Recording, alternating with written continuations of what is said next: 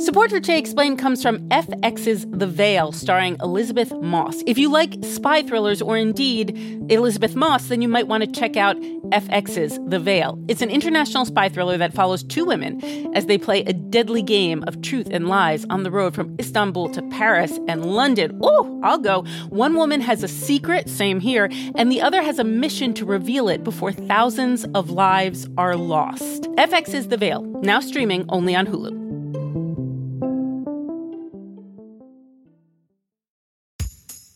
I think we can all agree the current political moment is fraught. But how does it compare to the other fraught political moments in history?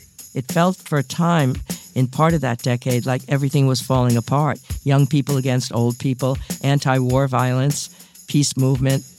I'm former U.S. Attorney Preet Bharara, and this week, presidential historian Doris Kearns Goodwin joins me on my podcast, Stay Tuned with Preet.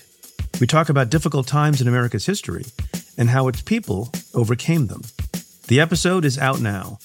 Search and follow Stay Tuned with Preet wherever you get your podcasts.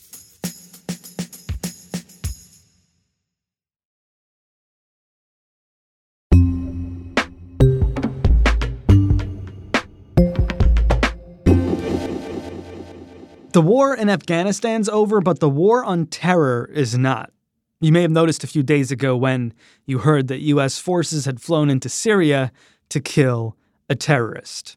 So, this is a man named Abu Ibrahim al Hashimi al Quraishi, and he was the current leader of ISIS. And this is investigative journalist Azmat Khan. He was known for having played a role in the slave trade that ISIS ran of Yazidi minorities.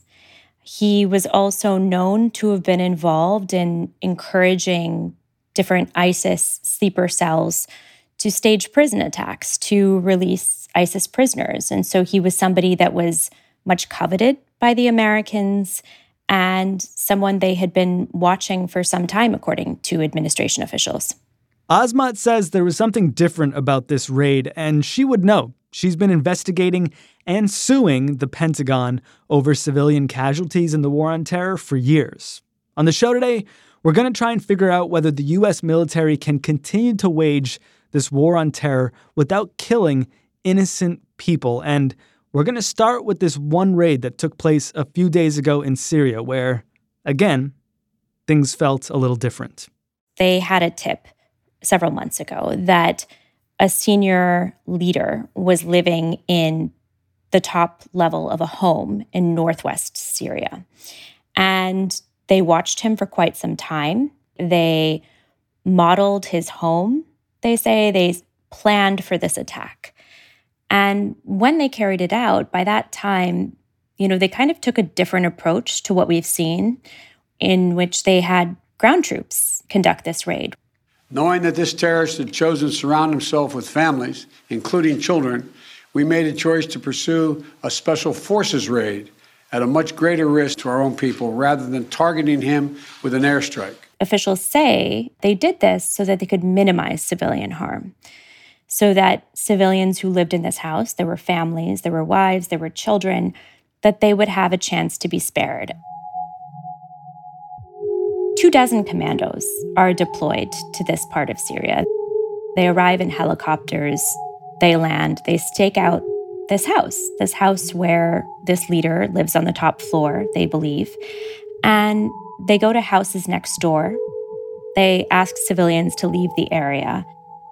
The grandson of one local resident told Channel 4 News he was woken by what sounded like planes overhead. We were peacefully sleeping when we heard the warplanes. When I woke up, everyone was crying and frightened. The warplane was very loud. It sounded like an earthquake, and then I heard bullets. And then, using a bullhorn, according to many residents who'd been interviewed, they call out to those inside the house. اجت الطيارة حوالي الساعة واحدة وبلشوا يصيحوا علينا على الطابق الأول والثاني والثالث إنه لازم نخلي يعني نطلع من البيت. Basically say the equivalent of, you know, we want to spare the children, we want to spare the innocent, send them out and turn yourselves in. And that didn't happen. So, administration officials say that this particular leader detonated explosives on the top level that killed civilians. You know, they also say there was a firefight with one of his top lieutenants on a lower floor of the home that resulted in that particular lieutenant's wife and children dying. It's unclear exactly what happened. You know, which deaths were the result of that alleged detonation and which were the result of, you know, maybe a potential firefight. Um, but it is clear that there were some casualties, um, which may have been the result of either party. The strong indications are here is that, that that the lives taken in this operation, the lives of innocents taken in this operation, were caused by Ab- Abdullah and his decision to blow him, himself up and everybody else with him on that third floor, as well as the resistance of his lieutenant on the second floor, were willing to take a look, to just examine and make sure.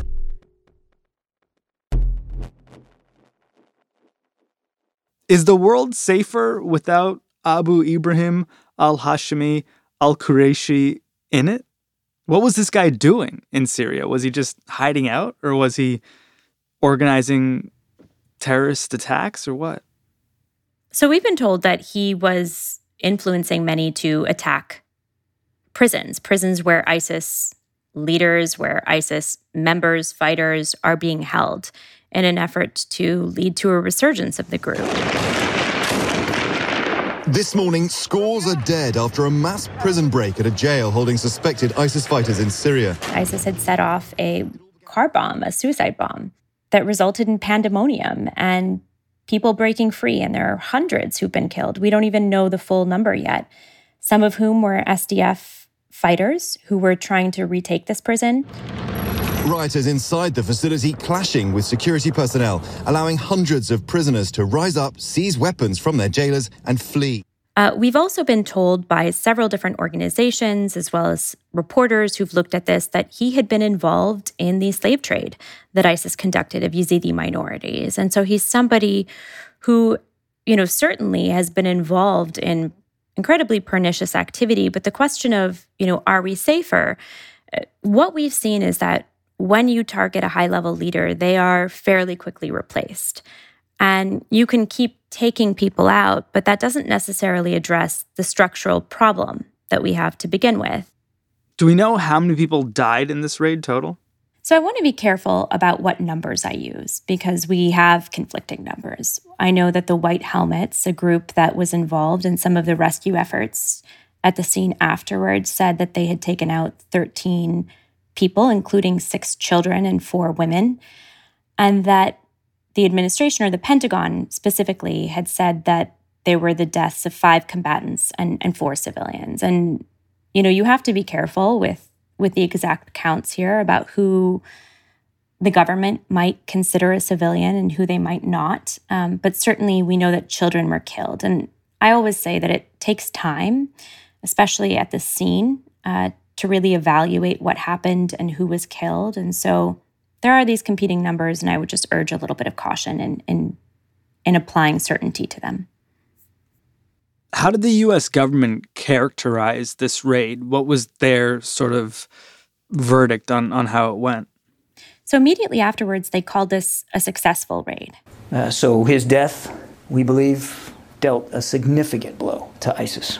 And as you know, news came out that the White Helmets were saying that children had been killed, uh, that there appeared to be civilians who'd also been killed. People started to call this into question, and so you know, President Biden came forth to to do a briefing about this. Uh, so did Pentagon leaders, and you know what we learned is that they had been planning this for several months. That they took a great deal of precautions, they say, to protect civilians, even at the risk of U.S. troops by putting them on the ground rather than conducting an airstrike uh, or doing this from a distance. And while the cowardly actions of Haji Abdullah and a small number of his followers resulted in the death, the tragic death of at least three innocent civilians, the calculated efforts of our forces succeeded in protecting more than 10 women, children, and babies. And it's true, we've seen certainly casualties result from that in the past. So, for example, the raid on Abu Bakr al Baghdadi,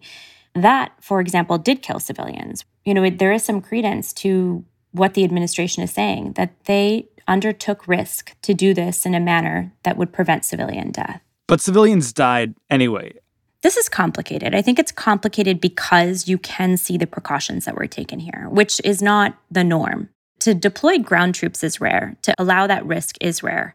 So you certainly see greater efforts. At the same time, I think that there is an incredible credibility gap when the Pentagon says anything about casualties. You know, reporting over years that have shown that what the Pentagon claims is often not does not turn out to be the case that something that might be dubbed a righteous strike turned out to be misidentification. And and what did you find in your investigation? The most shocking thing I found was just how bad this intelligence, intelligence that we're told is so pristine, is so vetted, could actually be. And that sometimes it was people who were not in the military who were best able to analyze that intelligence and actually warn about civilian loss.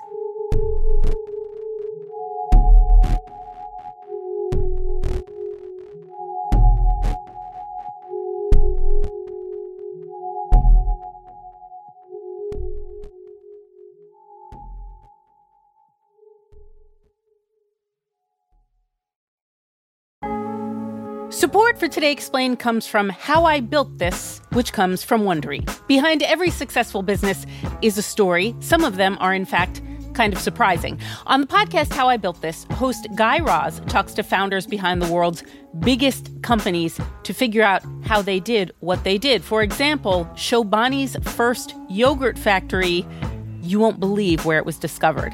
And the founder of the multi million dollar cosmetics brand Drunk Elephant was told by everyone, including her own mother, that the name sounded like a dive bar. It does. In each episode, you'll hear entrepreneurs share moments of doubt, failure, clarity, overcoming setbacks. How I Built This is all about innovation and creativity from some of the biggest names in the business. You can follow How I Built This wherever you get your podcasts. You can listen early and ad free right now on Wondery Plus.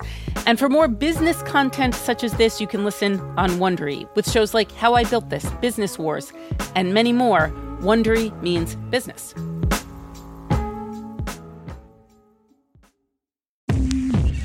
Support for Today Explained comes from Indeed. Hiring can be difficult. You can hope and pray and ruminate on how to find the perfect candidate, or you can turn to something more reliable a smart piece of technology like Indeed's matching engine. According to Indeed, that matching engine is constantly learning from your preferences for job candidates, so it becomes more accurate over time. The more you use it, the better it gets.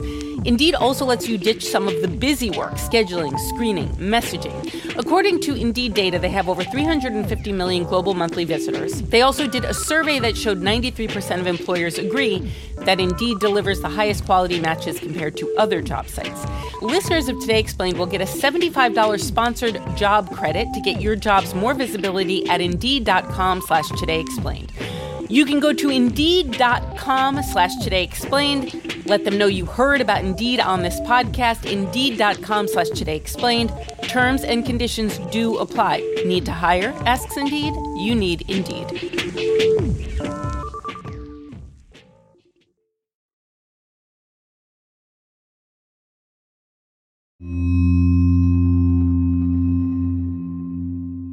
We're back with Azmat Khan, who has investigated civilian casualties in U.S. military operations for the New York Times. And we're trying to figure out if the Pentagon is capable of waging its ongoing war on terror without killing innocent people. We asked Azmat what she found in her investigations. You know, when I first started doing this work in early 2016, I was on the ground in places that had been retaken from ISIS, basically going door to door in different areas and sampling the airstrikes that occurred there.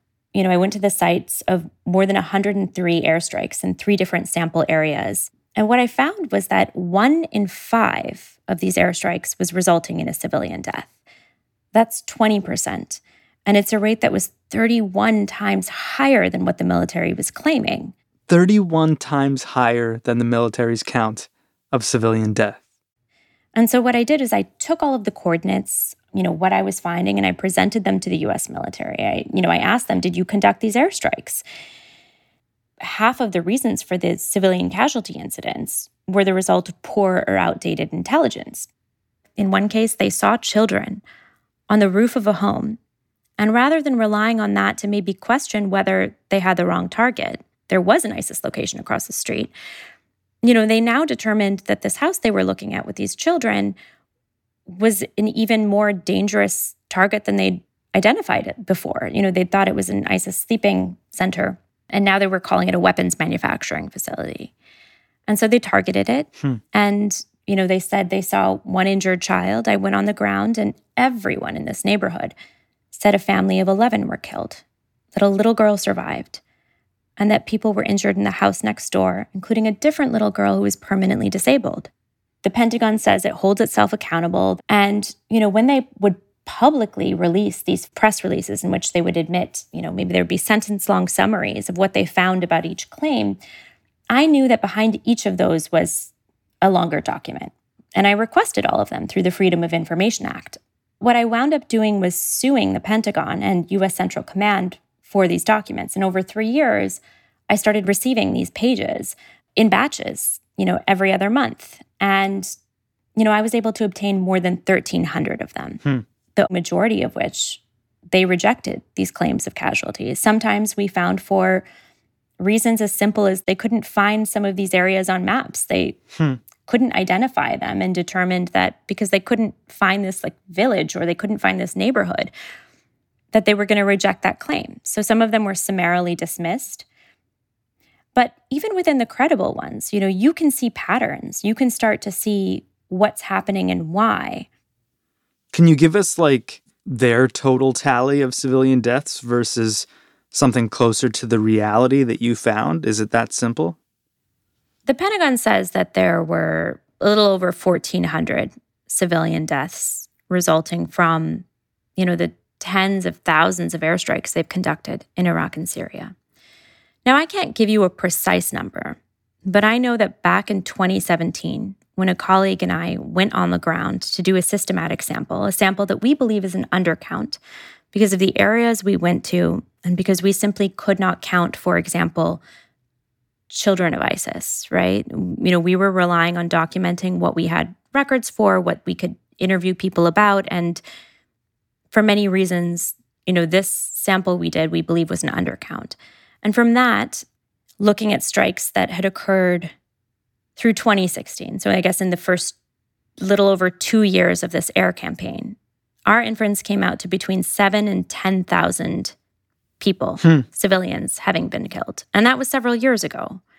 Now, you know, I want to be careful because it's an inference. I want to be careful because it's a war zone, right? You can only sample particular areas that are accessible, they have to be populated. This is hard work to do. But if that many years ago, before we saw some of the loosening of restrictions on strikes, if that's what we were looking at, you know, you're looking at a much, much higher rate of civilian death. What do you see when you look at this stuff in aggregate? Do you see indifference on, on the part of the Pentagon, or are you seeing sort of more ineptitude or both? Now, I can't tell you the intentions of the officers who are conducting these. But I think if you look at the overall system and what it prioritizes, right, which is not being on the ground, it prioritizes following this particular process. And if you see civilians in this video, you can count them. It essentially winds up becoming, you know, what many experts have now told me is a means to model accountability for the rest of the world, to say that we are going through this incredible and complex array of procedures, which is true. The United States has a very complex process for this to mitigate harm. But in effect, it's being used more to establish America's reputation on this issue rather than necessarily to truly prevent civilian loss, hmm. uh, to study it, to go on the ground, to do these very straightforward things. You know, if I can go to these sites, you know, more than 100 of them, civilian casualty sites in different war zones, you know, as somebody who is just a reporter without the means or access of the US military, which also has the coordinates of all the strikes they've conducted. You know, they have a better means of actually investigating this. So if they're choosing not to do it, if they're choosing not to study and aggregate lessons learned, if they're choosing not to implement procedures to change confirmation bias in a way that really shows results, what does that tell you about their intentions of truly trying to prevent civilian loss? You say the Pentagon is trying to model accountability to the world. Is there actual accountability inside the Pentagon? The Pentagon can and should make changes. Um, there are some within who were very supportive of a recent memo that the Secretary of Defense issued saying, you know, really putting in place a timeline for this new civilian casualty policy, starting a, I guess, an institute or a center to, to learn lessons, a center for excellence. But the reality of the matter is, is that that policy, that civilian casualty policy that he's now put a timeline on, that was mandated by Congress several years ago. And, you know, they've been working on this for quite some time. And his response was to, to put a timeline on it for something that had actually, you know, Congress had gone so far as to actually fence off mili- some military funding until they completed this policy. It's unclear to me what is different because they have been claiming for years to be doing many of these things. We should be watching what they actually release in the timeline that's been given and to really follow up to see if there are differences between what they've been claiming for so long and what they are now doing. What we have is this attack last week that resulted in the death of Abu Ibrahim al Hashimi al Quraishi, where, where it looks like special forces went to great lengths to prevent civilian death. Of course, civilians still died, but does that give you hope that something may have changed here? That is someone that they are going to expend a great number of resources to take out. That is not the kind of care and attention that's given to bombings that happen every day, sometimes with you know with far less planning. I think it does say things about the Biden administration specifically, but it doesn't necessarily tell us about the Pentagon's own process when it comes to all of these other airstrikes that are being carried out, not just in Iraq and Syria, but in places like Somalia, um, places where the CIA might be operating, places like Yemen. We don't have a true grasp of how sustainable a change like this is. And will we? You know, I know that there are hearings scheduled in Congress. So, for example, on Wednesday, the Senate Judiciary Committee is holding a hearing on this issue.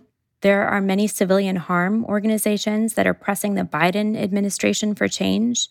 And I know that there are several members of Congress who have been leading on this issue for quite a while, who've been asking for some of these things.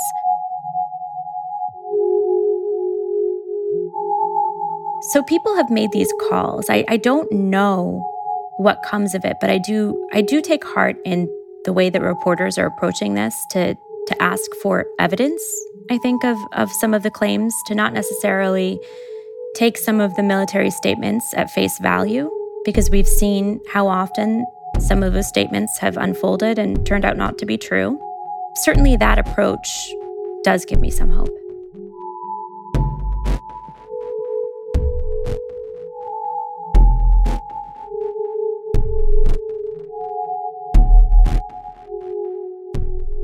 Azmat Khan is an assistant professor of journalism at Columbia Journalism School and a contributing writer for the New York Times Magazine. You can find her reporting at the New York Times by searching for the Civilian Casualty Files. Our show today was produced by Victoria Chamberlin, edited by Matthew Collette, engineered by Paul Mounsey, and fact checked by Laura Bullard. I'm Sean Rameswaram. It is Today Explained.